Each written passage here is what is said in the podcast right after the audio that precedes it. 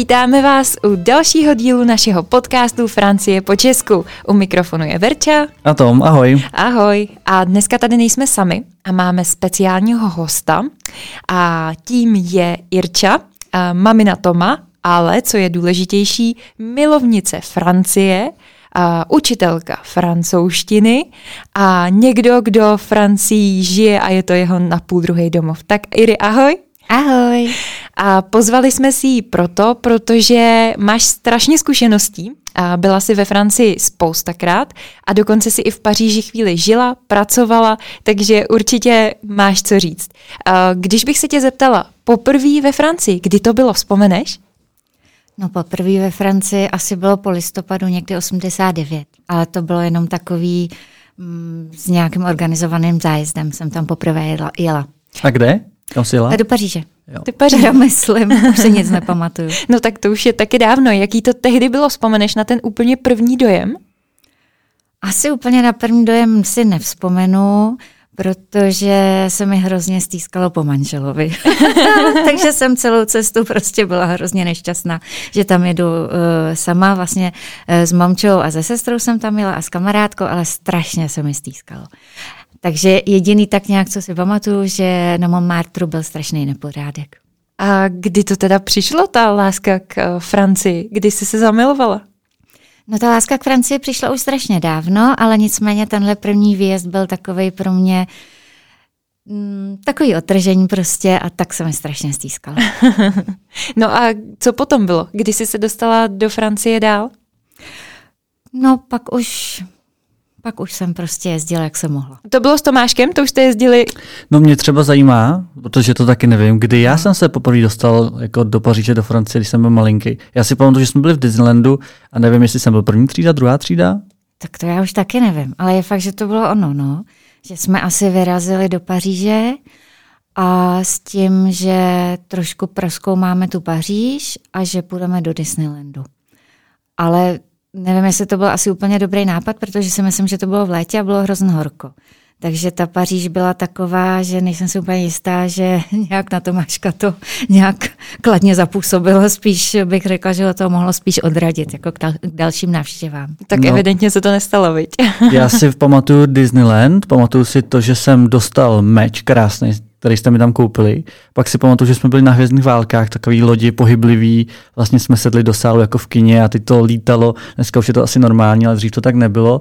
Pak si taky pamatuju, že jste řekli, že půjdeme na nějaký hezký vláček a šli jsme na vláček Indiana Jonese, ze kterého jsem se málem pozvracel, to bylo hrozný. to je pravda, to, to já taky. To jste mě oklamali, ale jinak nic z toho výletu, já nevím, jestli jsme neprojížděli nějak přes Paříž a nezastavili jsme se v Disneylandu, ale už si to taky přesně nevybavím. Taky nevím, ale nevím, jestli to nebylo, ne, ne, asi ne, asi jsme jeli cíleně tam. Jo. Hmm. Tak ono těch návštěv v Paříži u tebe bylo, viď? To už ani nespočítáš, kolikrát si tam Protože byla. pak jich bylo hodně, jak jsme jezdili do toho Montrechardu uh, šermovat uh, a někdy jsme s tím spojili právě Paříž, někdy jsme jeli někam níž a tak, takže se to tak nějak jakoby, tak nějak to splývá dohromady. Hmm. No a stejně, mě by zajímalo to číslo. Číslo jako kolikrát? Kolikrát, tak odhadem, 20, to 50, nedáš ani, viď? 100? To, no, to určitě tak nějak, hmm, asi jo. No tak Irče je blázen, ta neváhá vyrazit na dva dny do Marseille busem, To je viď? pravda, ano. Jako, že, Ano. že ta Ano, když tě- mám zrovna své francouzské období, tak tak jedeš dva dny kvůli tomu, abys tam dva dny byla, viď? Ano. A jela zase dva dny Mhm. zpátky. jo, jo, jo. No a když ještě, my vlastně tímhle s tím končíme trošku takovou, nebo uzavíráme sérii o Paříži. A vlastně, co se ti nejvíc tobě na Paříži líbí? Na Paříži. Hmm, nevím, asi taková jakoby atmosféra, nebo že už asi ani nemusím chodit někde po památkách, že mi stačí si tam sednout jenom do parku a pozorovat lidi a nasávat tu atmosféru a nebo koukat na ty staré domy, jen se tam procházet, vzít si něco dobrýho do ruky a to mě asi úplně stačí. Tomu rozumím. Myslím si, že my už jsme v podobné fázi, kdy když jsme byli loni v Paříži, tak ve finále jsme vymýšleli, eh, kam si budeme dát něco dobrýho, mm, mm. jestli nepůjdeme do francouzského kina a jestli do jakého parku si půjdeme sednout, mm. tak kde se budeme procházet, než to s těma památkama. Tak to asi patří k tomu, když tam jezdíš častěji. No. Jo, je to tak. Já už jsem kolikrát, když jsem chodila pak pomáhat do té české školy, tak jsem chodila přes most lásky a úplně jsem nadávala na ty turisty, než už tady je zase bordel, než tam projdu, tak to už, už se člověk úplně pasuje mm. do trošku jako jiný role, než takový to stihnout rychle. Mm. Sakrekér, tohle, tohle, tamto. Takže jo, a co naopak nejmín? Co se ti líbí na Paříži nejmín? Co jsou pro tebe takový její bolístky, to, co ti třeba tam štvalo, nebo to, co ti úplně prostě nebylo? Tak já odhadu počet lidí, že občas jich je moc. To, možná to je asi pravda, no. A takhle, když se mi zeptáte, tak bych řekla, že nic, ale je fakt, že když jsem tam potom chviličku bydlela, takže uh, takový ty cesty třeba do práce v určitou hodinu, kdy všichni jezdí, protože oni jezdí ve směs na tu devátou, nejezdí tak brzo jako my, a vrací se zase večer, daleko díl než my, protože většinou mají třeba v poledne hodinovou pauzu nebo i dvě hodiny přestávku, tak se pak vrací večer a úplně ty největší špičky, to je teda pekelný. Mm, mm. A i takový to vlastně jakoby přechody v tom metru, když někdy máte pocit, eh, že vlastně eh, jednou přestoupíte a bude to všechno trvat jakoby jenom chviličku, tak pak vlastně zjistíte, že v nějakém tom úzlu se třeba strašně dlouho jde tím, tím tunelem spodním, než vlastně jakoby můžete přestoupit na další metro.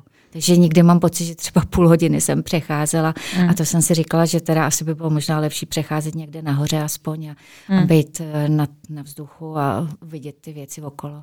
Několikrát se stalo, že, že jsem třeba čekala na dvě, tři metra než jsem se do nich dostala. No, určitě. Že byli tak nadspaný, mm. že to prostě nešlo. Mm.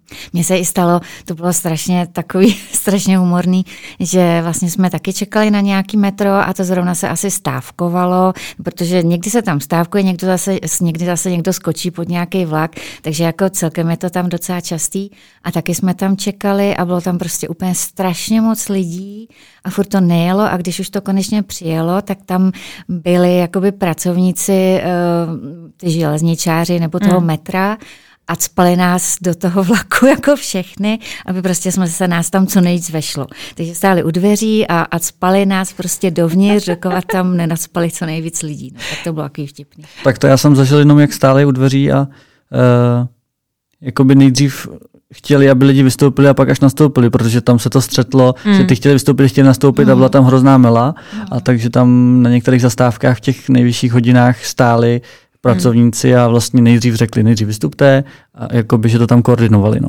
no to je kolikrát pluješ davem prostě. Hmm, hmm. Tam tě ten dav unáší jo. a tak jako doufá, že ti vyplivne jo. tam, kde potřebuješ. Na tom správném místě, ano. tak je pravda, že to, ta doprava je tam, my jsme o tom taky mluvili, že ta doprava je tam jako dost zvláštní. Jezdila jsi tam autem v Paříži nebo ne? Trošku jsem jezdila autem, ale ve směs se to vůbec nevyplatí. Hmm. Protože opravdu, když, eh, když jsou špičky a vlastně ani nemusí být špičky, tak než se tam někam dostanete, tak to vůbec v podstatě nemá smysl tím autem. To hmm. se vůbec neurychlí. Hmm. A navíc jsme říkali, že i ty francouzi jsou takový jako dost uh, řidiči zvláštní, viď? Francouzi, mně se to ale hrozně líbí. Oni jsou takový, jako když se jede s nějakým typickým francouzem nebo pařížanem přímo, tak oni jsou takový hrozně uh, jakoby živý, bytý, uh, jezdí hrozně rychle, hrozně rychle se přeřazují z pruhu do pruhu, ale tak jakoby plynule, že tam mám pocit, že uh, tu, dopra- teda tu nehodu spíš způsobí ten, kdo jakoby zabrzdí, nebo kdo zpomalí, nebo kdo se rozmýšlí, nebo ten, kdo zastaví na poslední chvíli třeba na červenou, než ten, co, co jede jakoby hrozně rychle, ale zároveň tak jakoby hbitě jako štika, no, se tam jo, proplítá. Jo, jo. Hmm. A i jsem říkala tu historku, jak oni jsou schopní prostě se zastavit dvě auta v půlce silnice, protože se potkali a povídají si, což jo. tady jako to by okamžitě tě vytroubila celá ulice. A... Jo, to je pravda, tam stojí taky všude možně, no. kde je napadne. Hmm. No, že oni jsou takový prostě jiný než my v tomhle, hmm. no. My si tady jedeme takový ty pravidla jo. a to oni jakoby mám pocit, že úplně... Jo, jo, jo, jo, to je pravda. Že jsou spíš takový komunikativní, no, hmm. takový, takový, jaký oni jsou. Jo. A zatímco tady třeba hrozně nadávám, jako že tady se stojí někdo blbě, no to je tam nemá stát, tak to mně to přijde vlastně normální. No. Mm. A vím, že když se tak stoupnu já, tak mi taky nikdo nadávat nebude. Mm. Mm. To já mám taky občas, když jedu autem a vidím, jak někdo zastaví tak, jak nemá, mm. tak mám chuť ho to vytroubit. No to já taky. No. Ale pak si vždycky řeknu, no ale v té Francii to bylo normální, tak to dělat nebudu, protože se to prostě tak stát může, je to tak, Mm. tak to nedělám. Jo, je to takový lidský, takový jakoby tam, že tam se jakoby nějak, mám pocit, že se úplně, že to není omezující, že to je takový Mm. jako, takový, že přirozen. Jo, no, jako jo, no, ty lidi jsou tam prostě jinak nastavený. Mm, mm. Ale mluvila jsi v podstatě o tom, uh, už to nakousla, že když jsi tam chvíli žila, pracovala. Tak kde ty jsi pracovala? Tak já jsem pracovala v obchodním domě Printemps, To je jaro, viď? to je jaro. To je jaro. Ano. Hm. A je to vlastně uh, takový podobný jako galerie Lafayette. A myslím si, že jsou to tři domy velký. Teď si úplně nejsem jistá, jestli dva nebo tři. Ale myslím si, že jsou to tři domy. Takový jakoby asi secesní. secesní. Je tam taková velikánská kupole nahoře. A v podstatě jsou to takový hrozně luxusní domy. Že, mm-hmm. že tam chodí nakupovat uh, taková vyšší třída. A co se tam prodávalo? Teda nějaký šperky, hodinky nebo úplně všechno? Nebo Tam se prodávalo všechno. Tam jakoby, uh, myslím si, že ten jeden dům je jakoby pro muže, ten druhý dům je pro ženy a třetí dům je uh, jakoby vybavení domácnosti. a ty jsi byla kde? Já jsem byla uh, nejdřív, myslím, v tom domě pro ženy, já už se taky nic nepamatuju, protože těch zážitků je tolik, takže jsem prodávala jsem kabelky, pak jsem prodávala nějaké rukavičky, kožený zboží a pak jsem byla v hodinkách, v luxusních, no a potom vlastně jsem ještě prodávala ložní prádlo. Já si pamatuju, když jsem jednou byl za maminou se podívat, uh, tak prostě tam byl obchod nebo část uh, Louis Vuitton mm-hmm. s kabelkama a byla tam taková fronta na ty kabelky, jako když vidím na starých fotkách za totality na ovoce. Strašná fronta, to si fakt jako neumíte představit. Třeba 20, 20 žen, převážně, nebo dám, nebo nevím, tak tam stálo před tou prodejnou a ta prodejna byla ještě obsazena. No to jo, asi to hodně. Mm, Takže to bylo fakt, fakt hustý. no. Takže to si vlastně, to jsme říkali, tam si pracovala. A jaký to bylo pracovat? Jaký je rozdíl pracovat tady u nás v Česku a pracovat tam? Jak třeba jednají ty zaměstnavatele, nebo jaký máš ten pocit, že jakoby máme se tady oproti tomu dobře, anebo jaká je ta tvoje zkušenost konkrétně? No, to je právě asi jenom moje zkušenost. Mm. Mm. Já úplně nechci jakoby ze všeobecňovat, tak už je to pár let, není to teďko. Ale třeba, eh, třeba mě zaujalo, že eh, vlastně tenkrát nám řekli, že, eh, že když je to jakoby luxusní dům, takže musíme chodit všichni v černé. Že musíme mít šatičky, většinou tam ty prodavačky teda Paní prodavačky měly černou, černé šatečky, nosily krásné silonky. Zaujalo mě, že i ženy třeba, já nevím, kolem 60. roku, tak, tak měly silonky, které byly s mašličkama, nebo prostě takový decentní, ale nebylo to jako, že by byly nějaký křiklavý, prostě všechno černý a puntíky a podpatky a že ty prodavačky, že byly jakoby, že to byly paní prodavačky, Mhm. mm-hmm. no, že opravdu byly hrozně elegantní, hezky upravený. Mm-hmm. Třeba když se prodávaly ty hodinky, tak tam se dávalo pozor, že jsme museli mít rukavičky k tomu bílý a Aha. tak. Hmm.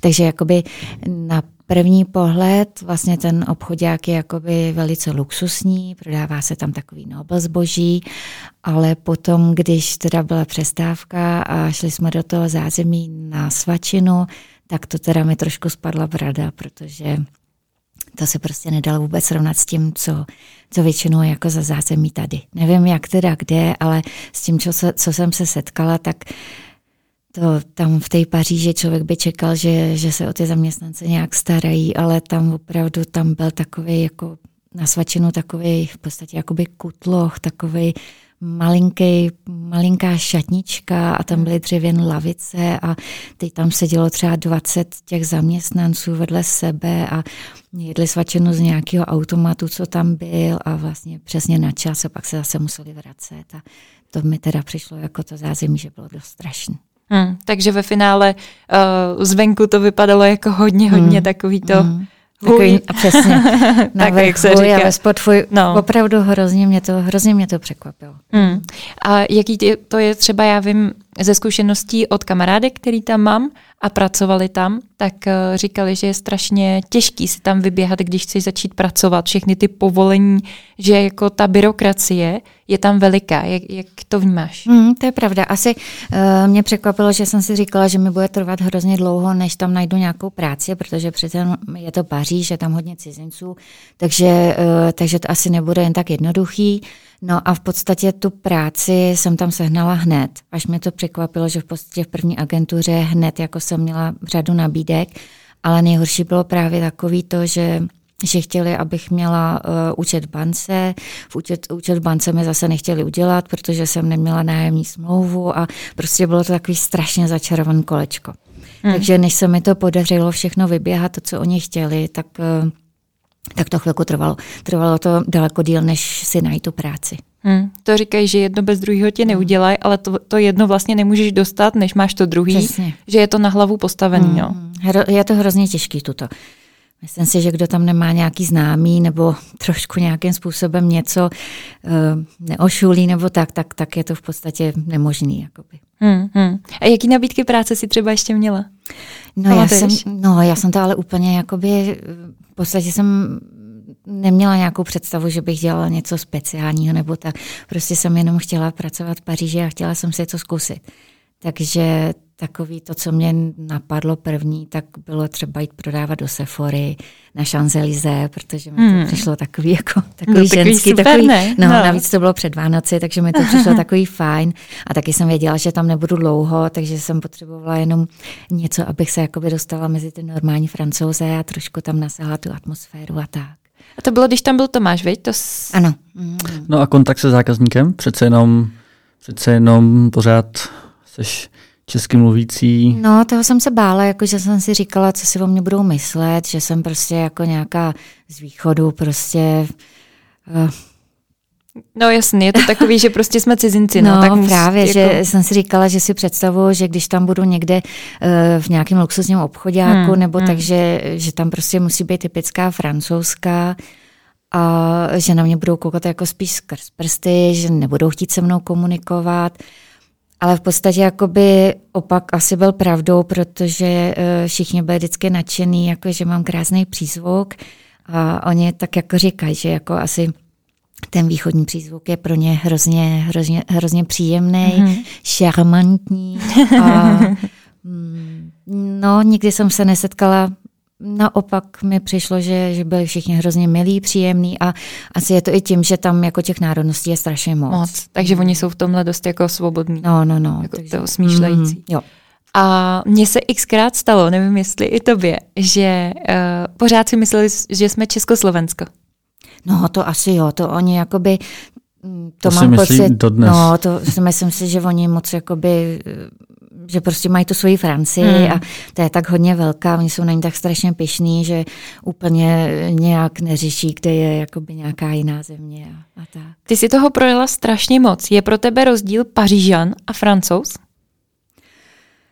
No to je takový těžký, protože v podstatě si úplně nejsem jistá, jestli jsem se setkala s nějakým typickým Pařížanem. To bych jakoby musela hodně, hodně uh, přemýšlet.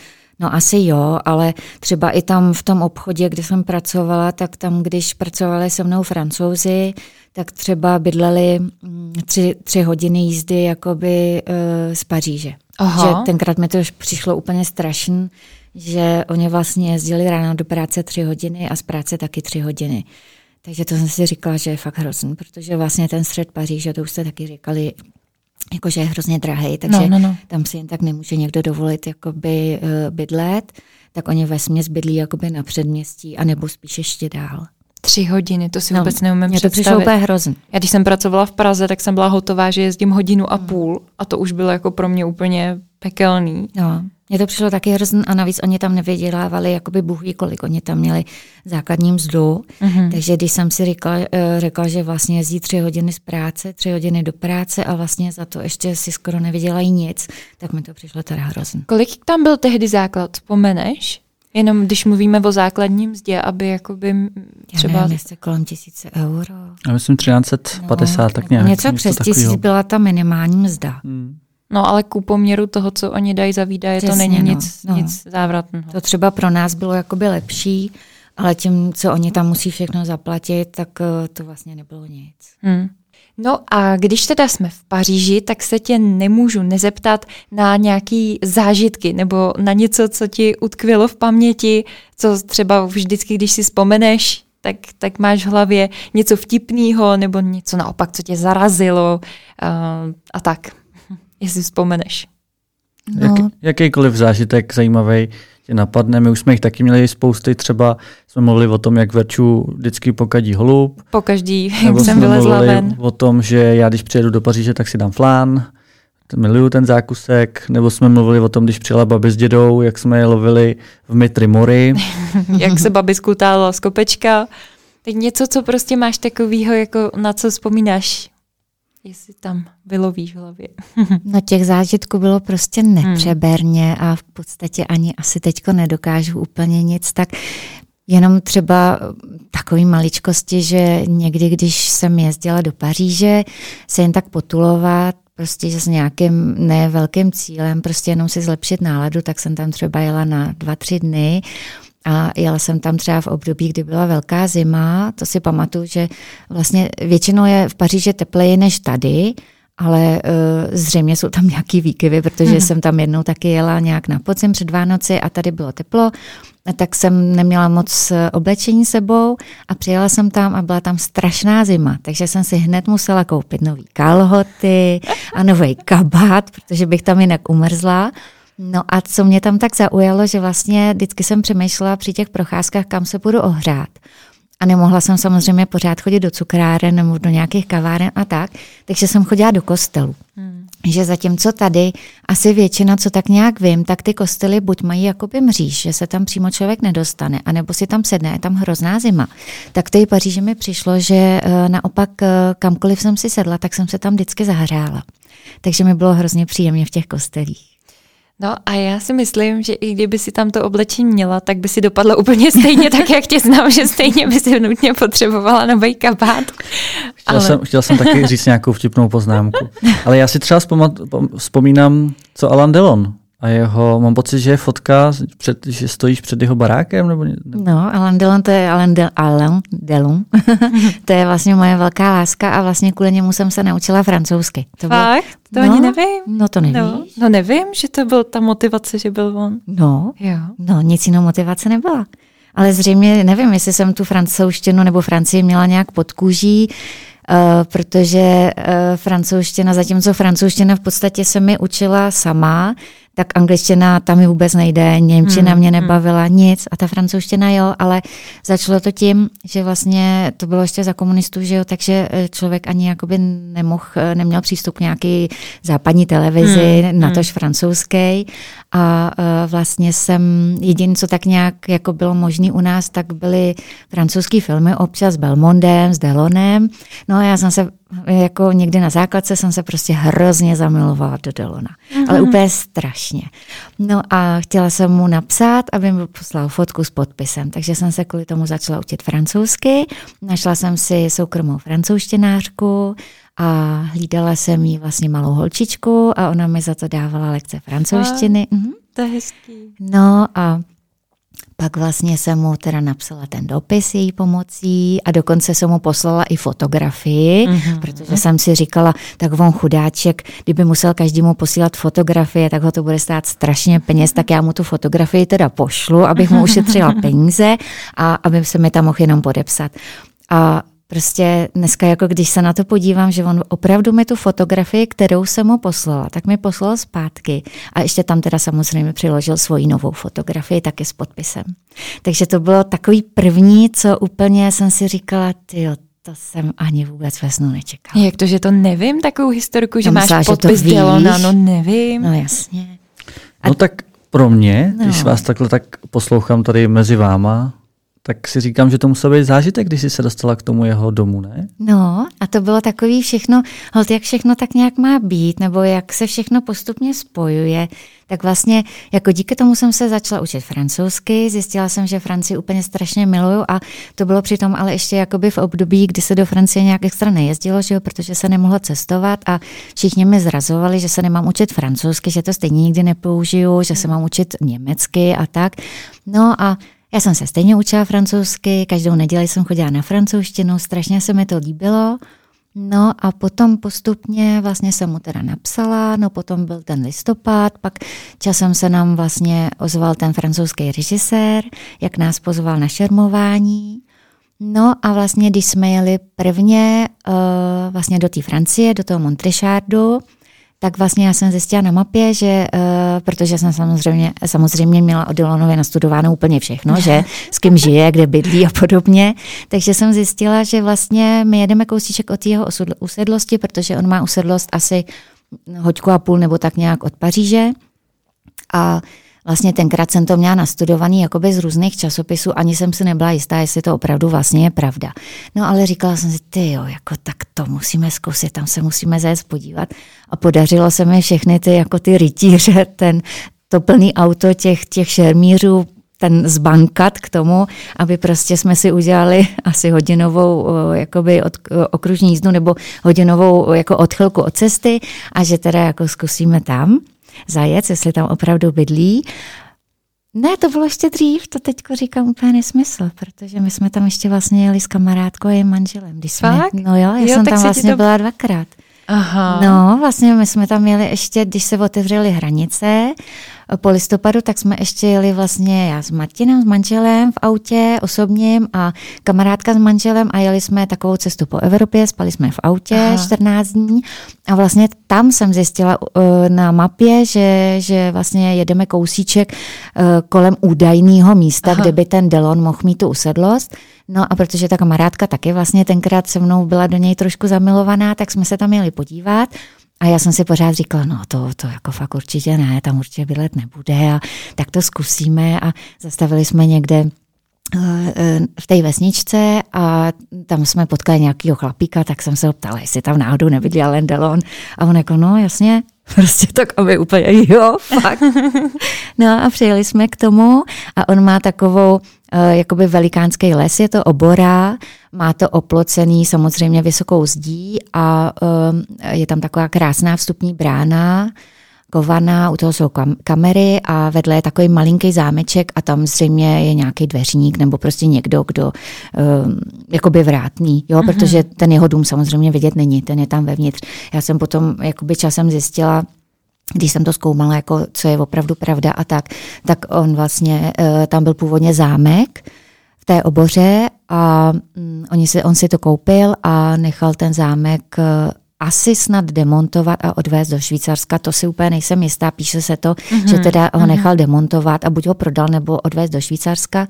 No nicméně uh, vlastně na místě toho zámku uh, si nechal postavit jezero a ten zámek uh, vlastně nechal demontovat honem rychle, aby uh, tak nějak jakoby ty usedlíci v té obci, jo. Jakoby, jo. aby proti tomu nestačili protestovat. No a na tom místě jakoby velikánský jezero, co si nechal udělat, nebo no, takové rybník jezero a vedle má takový jakoby skromnější domek nemá, není to prostě zámek. No. Jo, nějaká jako velká, velká. No, no, no, ale je to jeho usedlost a prostě tam on žije, samozřejmě má být jakoby všude možně, ve Švýcarsku, ve Švýcarsku, v Paříži, ale tohle je taková usedlost, jako kde čerpá tu energii a uh, je to velikánská obora a uh, měl tam vždycky strašně moc psů a, a tak. A, a říká dokonce, že jako ty psy jsou tam pohřbený a že on tam bude místo vedle nich. Fakt? No. Ty ano. jo. Tak ty fakt ho máš najetýho od A do Z. Měla jsem ho hrozně najetýho, ano, teď už je to starší pán, ale prostě úplně neskutečný je, že vlastně jsme se teda dostali tam, dokonce jsme jakoby, jsme byli takový jednodušší v tu chvíli, že jsme i zazvonili na tu bránu, prostě jestli je pan Delon doma, to dneska, když nad tím přemýšlím, tak si dokonce nám i odpověděli, že není teda, no tak to bylo jako výborný.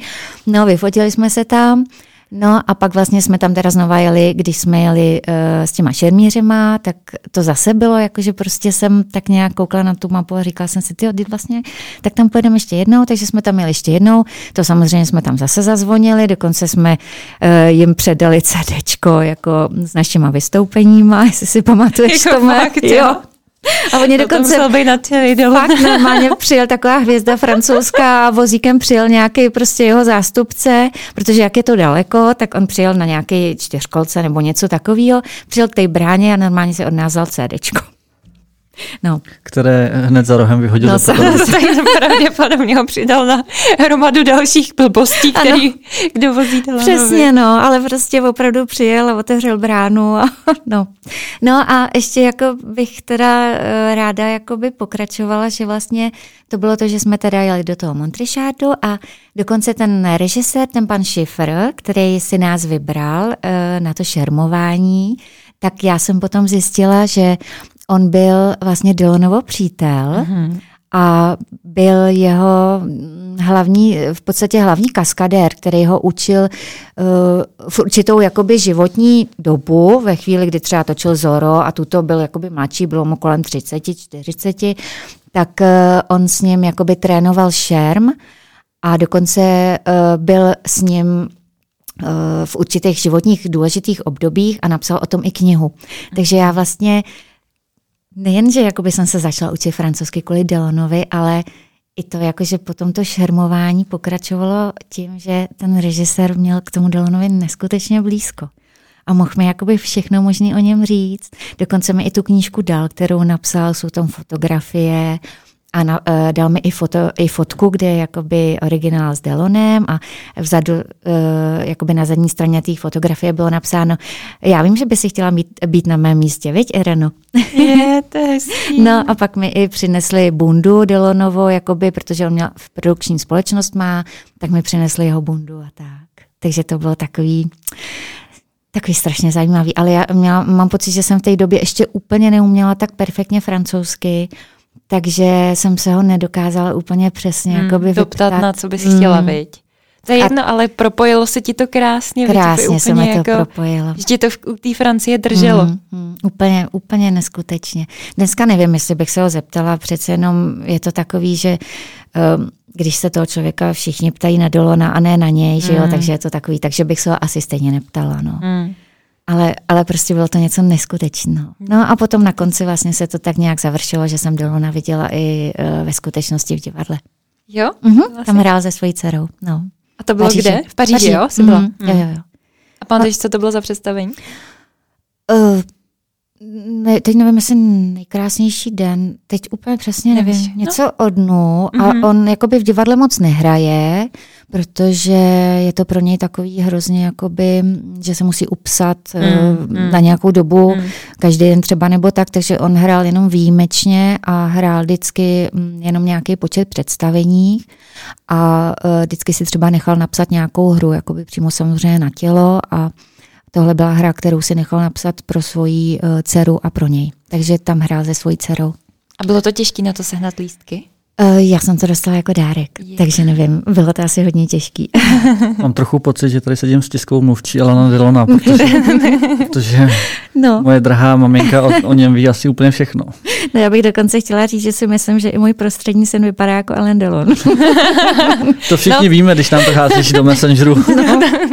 No, prostřední se vypadá jako Alan Delon, miluješ Alana Delona, aby tady něco na tebe nevypadlo. No, To jsem se ještě nad tím vůbec nezamyslel. No, vidíš to? no je to, jako Chvíle přijde to. mi jako, že Mikuláš prostě v některých eh, chvílích, jako na, na některých fotografiích, vypadá fa- fakt jako Delon, když byl mladý.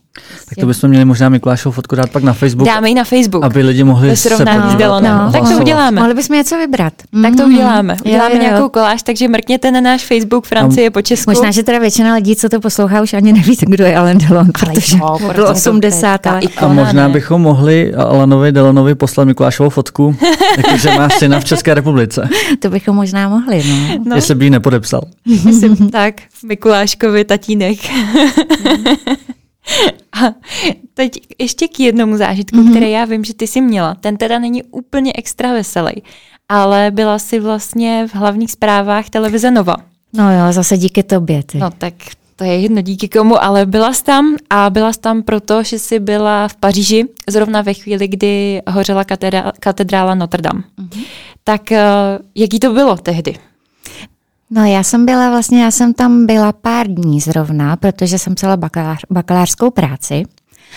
Tak eh, byla jsem tam sama a hrozně jsem si tu Paříž zase užívala, protože často, když jsem tam sama, tak si tak sedím v tom parku a tak.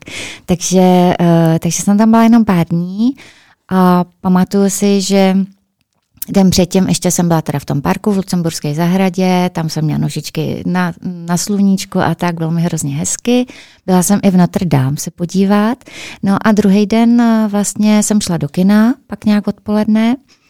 A v kině úplně v pohodě, všechno v pohodě, vyšla jsem z kina, vůbec nevypadalo nic, jakoby, že by bylo něco zvláštního, že by se něco dělo v té Paříži a to kino bylo jakoby kousíček od Notre Dame, nebylo to mm-hmm. daleko, bylo to fakt kousíček. No a najednou mi přišla zpráva od kamarádky, jestli to je fakt pravda, jako co se v té Paříži asi děje a jestli hoří Notre Dame. Tak jsem si říkala, no jasně, to víš, jo, hmm. kde, jako, kde, by, kde by to jako hořela hmm. Notre Dame. Tady všichni lidi chodí proti mně, prostě úplně všechno v pohodě. No ale tak jako jsem si říkala, no, tak stejně mám cestu okolo, tak se půjdu podívat k tomu nábřeží. No a přišla jsem k nábřeží a to teda fakt bylo, jako tam se fakt valil kouř, takže to jsem nevěřila vlastním očím. Hmm. No my jsme byli v té době v kině na premiéře francouzského filmu, ve kterém jsme hráli. Jo, já si to Edmondo, pamatuju. na Edmondovi, mm-hmm. jsme byli. Uh, no, to já jsem vlastně nemohla jít no, na premiéru, protože, protože jsem byla v té Paříži. Mm. No a pamatuju si, že jsem si to přečet, vlastně, že hoří a měl jsem jako husí kůžisto. Když no. jsem viděl ty videa a všechny, jak, jak to vypadalo, takže si nemůžu vůbec představit na tom místě, jak to... Jako bejt, no. no. No to bylo, ale bylo fakt neskutečné, že já jsem se to jakoby dozvěděla, byť jsem byla přímo tam jako z SMSky v Čechách. Hmm. To bylo úžasné. No. A šla jsem tam teda a šla jsem pomalu k tomu nábřeží, no a už tam jakoby se zhlukovali lidi hmm. a koukali tam na to a všichni řík, jako všichni z toho byli úplně vyřízení. To ví, no. hmm. Že to není možné a vlastně uh, v tu chvíli, kdy já jsem tam přišla, tak už vlastně jakoby ta věžička už jakoby hořela hodně a to muselo být nějak odpoledne. No to bylo snad hodinu potom, co to začalo. Jakože to fakt se jakoby rozhořelo strašně rychle. No a my jsme tam potom byli až do večera, až do noci. Samozřejmě, že to bylo jakoby opáskované okolo, takže k tomu nikdo nemohl, ale e, přicházeli tam lidi, bylo hmm. tam strašně plno, bylo tam teda jakoby poměrně dobře vidět na to, jak to hoří, ale říkala jsem si, ty to hoří tak strašně, že to prostě nemůžu, nemůžu zachránit. zachránit hmm. A pak vlastně jsem přišla ještě večer na ten hotel, No a tam byly záběry jakoby z dronu, že bylo vidět, že úplně hoří jakoby to vevnitř, že úplně hmm. prostě rudý, hmm. že to je všechno prohořen. Tak jsem si říkala, to prostě nemůžou ty zdi vydržet, to, to nezachrání. Hmm. Takže mě překvapilo, že teda ty zdi to vydržely, ale muselo to být fakt neskutečný žár.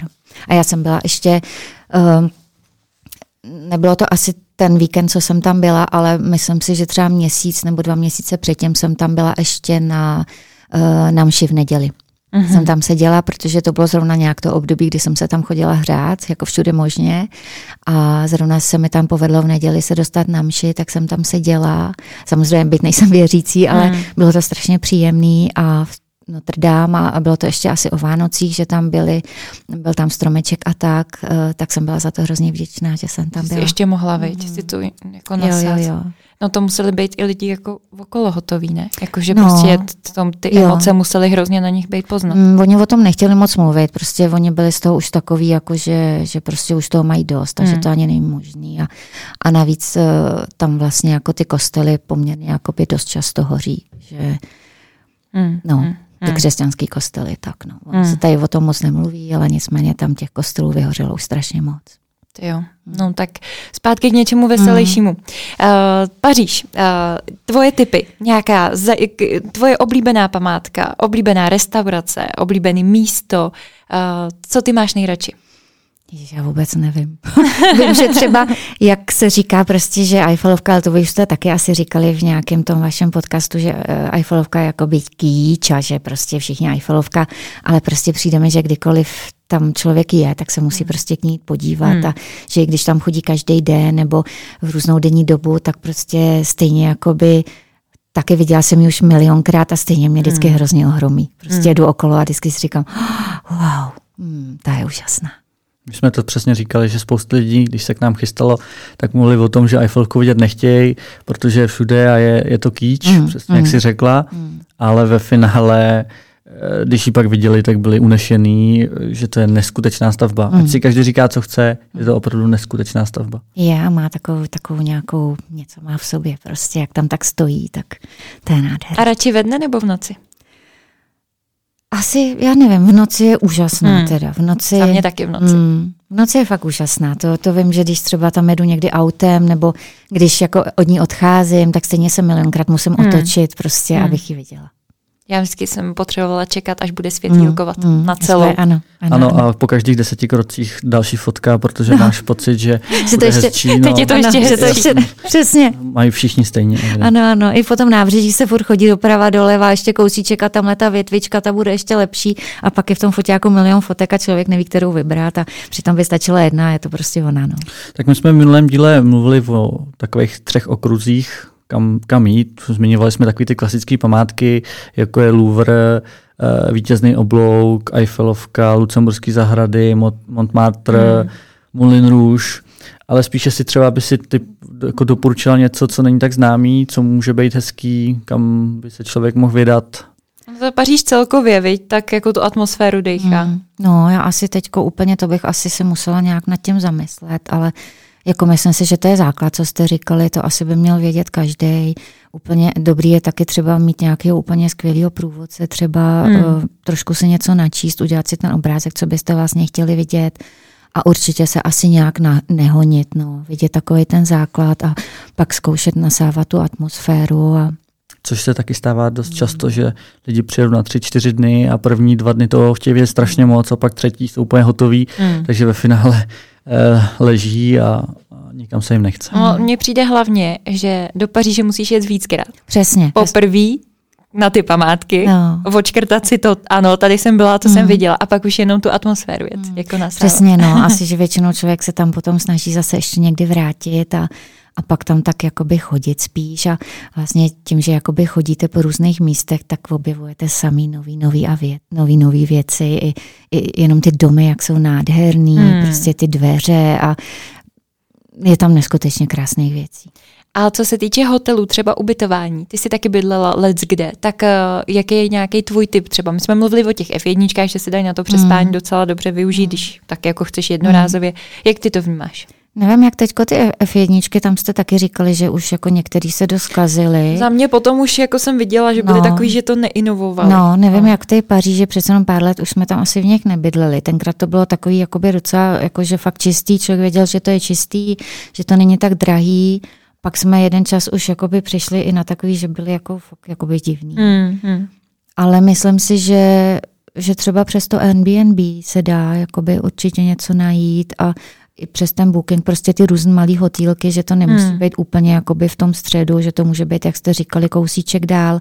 A někdy ty hotýlky mají takovou strašně zajímavou atmosféru, jakože je takový ty trošku dál a, a že to vlastní různí lidi i z různých, různých jakoby národností a jsou takový rodinný ty hotýlky. Asi si myslím si, že není třeba po něčem luxusním, protože samozřejmě jsou tam i strašně drahý ty hotely, ale a já mě napadá, ty, jak mluvíš o tom Airbnb, já jsem si vzpomněla na ten, protože Irče má vždycky hrozný štěstí na paní domácí, nebo na paní, jako na celkově na domácí. No. A ta paní, jak tě vyvařovala, ta starší paní, jak si říkala. Jo, ale to nebyla vlastně... v Paříži. No, to nebyla, no, no, ale no, jenom no, no. mi to takhle jo, jako jo, jo. frčí v hlavě. Mm. A pak si byla, pak si byla teďka v Marseille, ne? To si mm. byla u těch nudistů, ne? Tak jo, jo, jo. Ne, to bylo, to bylo... Nebo kde to bylo? Kde byly ty nudisty? Kán, jo. Mm-hmm. Já mhm. vím, že někde na jihu. Jo, jo, jo. No, ale to narazila vlastně na nudisty, ne? Mm-hmm. Který mm-hmm. se vzali no. na nudapář. No. A já jsem se to zrovna teďko říkala, že jsem byla vlastně u různých eh, lidí jako přes no. to Airbnb a vždycky jsem se v podstatě jakoby hrozně zkamarádila nebo jsme si sedli s těma domácíma, takže do dneška si píšeme pořád. Fakt? Mm, na Vánoce a byť oni tam jakoby musí mít hrozně lidí, který samozřejmě se tam u nich střídají, tak vlastně i s tou paní s tou z Marse, i s tou paní, vlastně to bylo u La Rochelle, to bylo někde hmm. u Fort Boyard, tam jsem bydlela, tam paní měla takovou zenovou zahrádku, úplně takovou malinkou a každý den mi jezdila kupovat čerství kruasány, to prostě bylo, to byla úplně pohádka. No a teď nevím, co jsi říkala. No, o těch nudistech jo, jsem jo, říkala, jo, jo. že to mi vytáhlo v mysli, jak ty si říkala, že jsi jim řekla nějakou tu větu, ne? A oni to blbě pochopili. Pamatuješ na to, jo, že něco s melounem, s koupením melounu nebo něco takového? Ježiš, to vůbec nevím, nevíš, nevíš? Nevím. Já akorát vím, že vlastně, když jsem tam přijela do Kán, tak uh, tam byl teda chlapík a uh, muž a žena, kolem 50 tak nějak asi. A uh, právě jsem říkala, že bych hrozně chtěla, že se těším hrozně k moři, protože jsem tam byla jenom taky na chviličku nějak, to jsem tam asi taky jela zrovna autobusem. A že teda určitě k moři a vlastně, když jsem tam přijížděla, tak jsem viděla, že tam je hlava na hlavě. Že, že prostě tam ve středu kan je to prostě, že to bylo strašné, jako úplně na Václaváku. No tak jsem jim něco jakoby říkala, že, že bych, jestli mi můžou doporučit nějakou pláž někde jakoby stranou, abych tam dojela, ale aby tam nebylo tolik lidí. No a oni říkali, že jestli by mi teda nevadilo, že jsou nudisti, takže mě vezmou na pláž, kam jezdí a že tam nikdo není a že je prostě úplně nádherná a tak. No já jsem taková docela stydlivá a přišlo mi to teda jako fakt neskutečný, že ty lidi vidím prvně v životě a druhý den s nimi půjdu na nudistickou pláž. No.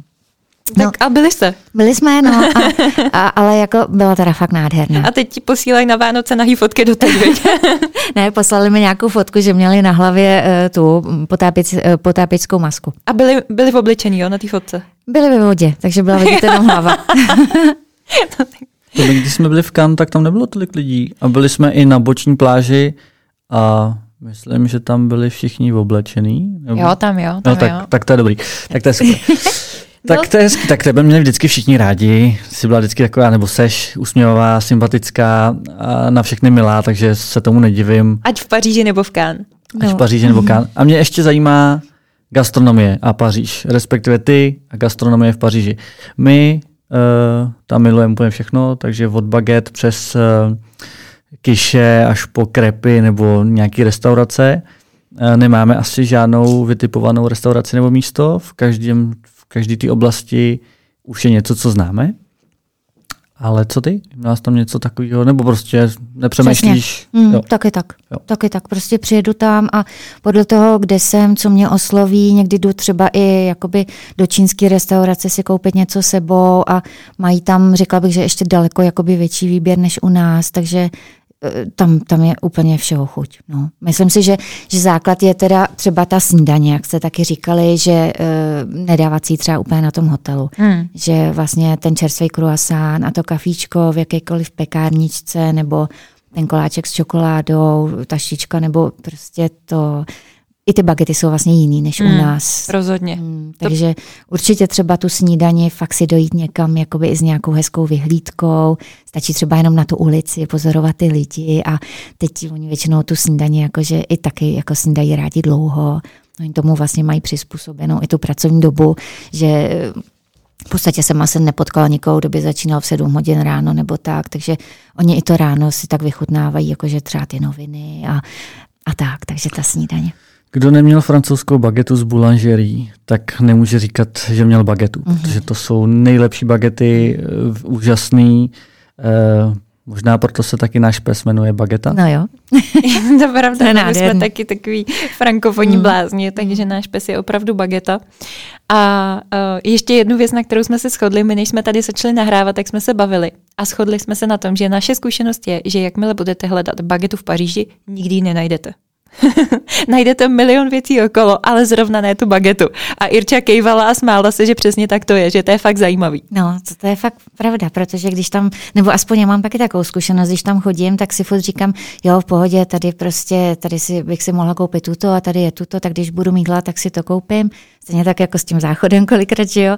A pak, když člověk už má ten hlad, tak třeba tam hodí, chodím hodinu a prostě nemůžu to najít. najít. Nevím, jak je to možné. No ale my přesně úplně typický, kdykoliv kamkoliv jsme šli na výlet, tak teď už to víme, kde jsou ty záchody, ale potřeba někdo na záchod, a my jsme ten záchod nemohli hmm. najít, ale jinak je, jsou tam všude ty záchody. Nebo no. prostě boulangerie, to samý, uh, kiše, nebo hmm. cokoliv. Takže to je fakt jako hrozně zajímavá zkušenost. To se mi nikdy v žádném jiném městě nestalo, než, hmm. než tady v Paříži. Yeah. A ty kyše taky, teda já taky nepotřebuji jakoby úplně chodit do nějaké restaurace hmm, nebo hmm. tak, ale vzít si do ruky ten kyš a oni mají různé ty náplně s kozím sírem a tak a ohřejou vám to, tak to taky strašně mám ráda. A potom ještě jakože ochutnat nějaký to jejich eh, z toho cukrářství, hmm. jako mhm. nějaký ty dortičky. Protože povinnost. Oni opravdu mají malinký, mají prostě, je to úplně, úplně taková jakoby... Mm, jak to říct, eh, umělecká práce. V hmm. podstatě každý ten dortíček je umělecká práce a když tam přijdete a teď vidíte úplně to nepřeberné množství z jahodama, čokoládový a karamelový a teď oni tam mají na tom takový různý titěrničky a tuto, to je prostě úplně nádhera. A makronky.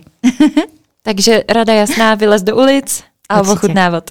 My jsme vlastně taky hodně využívali to, že jsme si koupili v nějakém bistru, jestli tomu tak můžu říct, něco do ruky. Takže určitě super. Ty restaurace taky dobrý za mě, ale hodně jim to tam trvá, Hmm. což prostě francouzi dlouho třeba obědvají nebo celkově jí. Mají víc chodů, vlastně, to jsme ani neříkali, ale v hodně těch restauracích se prodávají různé ty meníčka, rovnou tři chody třeba Mm, mm. než samotné jídlo. A, a ještě k té č- čínské nebo japonské kuchyni, No, tak no. tam pamatuju si, když jsme byli poprvé, to jsme byli tenkrát eh, se známejma, tak jsem tomu nevěřil, ale měli tam výbornou tu japonskou. I když to byl takový obchůdek, vypadal trochu špinavý, ale fakt to bylo hrozně dobrý. Tak Hrozně. to se na druhou stranu nevylučuje, že jo? Můžeš mít žloutenku a zároveň si pochutnat.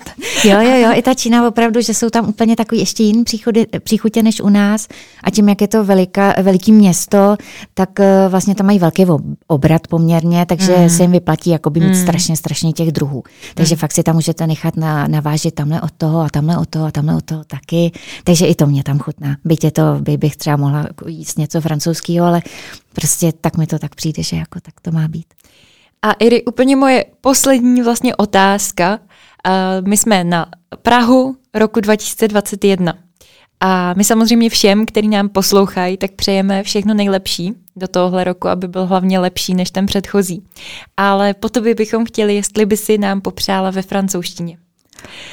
Nějaký hezký přání a pak si nám samozřejmě i řekla, co si nám řekla, protože samozřejmě může nás poslouchat někdo, kdo umí francouzsky, ale troufnu si říct, že většina našich posluchačů francouzsky neumí, ale ta francouzština je uchu lahodící.